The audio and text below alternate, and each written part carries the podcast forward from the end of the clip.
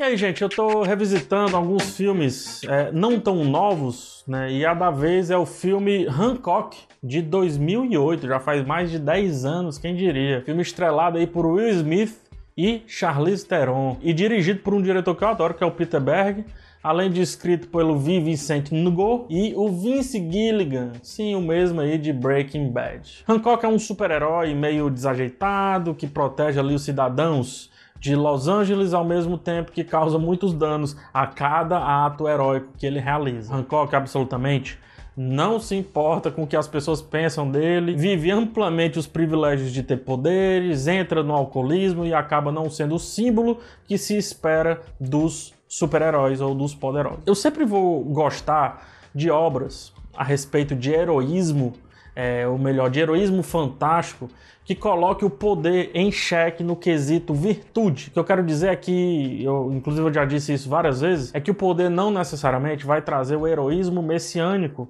de um Superman. A grande tendência é gerar, em sua maioria, vilões ou pelo menos anti-heróis, cuja moral e ética podem ser amplamente questionadas.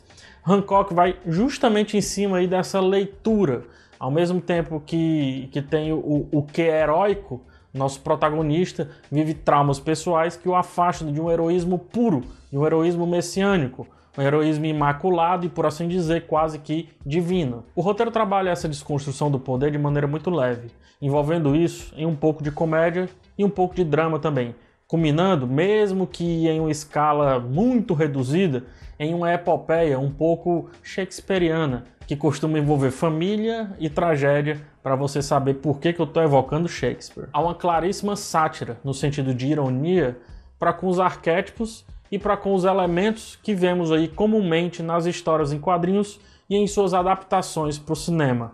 A criptonita do Hancock é o álcool, e mais na frente se prova algo maior ainda, mas que eu não vou entrar em detalhes para não dar spoiler. Foquemos no álcool. É, para o Hancock, ou Hancock, enfim, ele destrói qualquer noção de heroísmo puro que ele poderia ter e o coloca praticamente como qualquer pessoa que sucumbe a esse vício para além do simples prazer. É o vício pelo vício, é o vício que o domina, né? O vício preenche os seus vazios existenciais e acaba o afastando ali da sua essência primordial, que é usar o poder para o bem. Está aí então o principal elemento das histórias em quadrinhos, a fraqueza dos personagens principais, a fraqueza dos grandes heróis. Outros elementos surgem é, e todos em forma de ironia. Temos o sidekick, que no caso é o ajudante, né? É, temos o vilão, temos o tal do chamado e a recusa do chamado do herói, é, que hora é recusado, hora é aceito meio que, sem saber o, meio que sem saber o motivo, temos a escalada, temos então vários elementos que acontecem muitas vezes nas histórias em quadrinhos e principalmente nos filmes que adaptam essas histórias. Hancock é um filme é, um pouquinho ali à frente do seu tempo, assim como um outro filme de 2012, O Poder Sem Limites, porque ele meio que responde esses dois filmes, mas Acho que o Hancock até mais um pouco. Ele meio que responde, antes mesmo de acontecer a dúvida, é, a uma provável angústia que os filmes de quadrinho passarão logo mais ou logo menos. No caso, é a falta do novo, a falta da novidade. O Hancock ele destrincha elementos extremamente tradicionais e cria o novo através da sátira, algo que foi feito em vários filmes lançados ao final de grandes movimentos cinematográficos, como por exemplo o musical, o cinema de estúdio, os faroeste, os filmes de ação, o romance, as comédias românticas e por aí vai.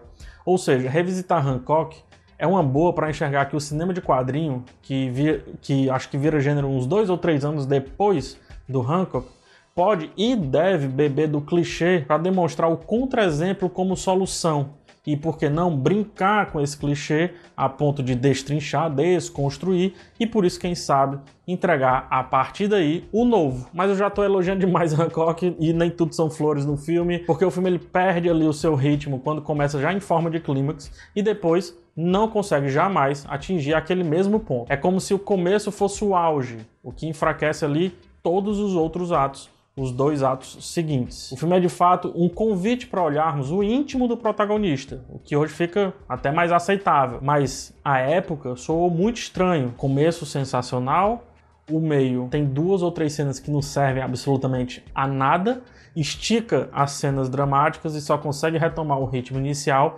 pertinho do fim. A virada é uma aposta inclusive muito grande para ser deixada apenas para poucas cenas. Mas enfim, é rever a, a direção do Peter Berg me deixa em dúvidas para saber por que, ele nunca assumiu um filme de quadrinhos de fato. A ação é muito bem conduzida, as cenas do primeiro ato geram forte impacto, sem perder a naturalidade que o filme é, ele precisa para ter o seu todo ali, né, para para ter a sua progressão. A sua progressão é muito baseada nessa naturalidade que o personagem fantástico é acometido, é levado a. O trabalho de mixagem de som é maravilhoso, é muito bem organizado, coisa que hoje é sempre um destaque ali no filme do, nos filmes do Peter Berg, como o Horizonte Profundo, que se eu não me engano ganhou até Oscar por edição de som, o Grande Herói também, o Dia do Atentado, que é o Patriots Day e por aí vai.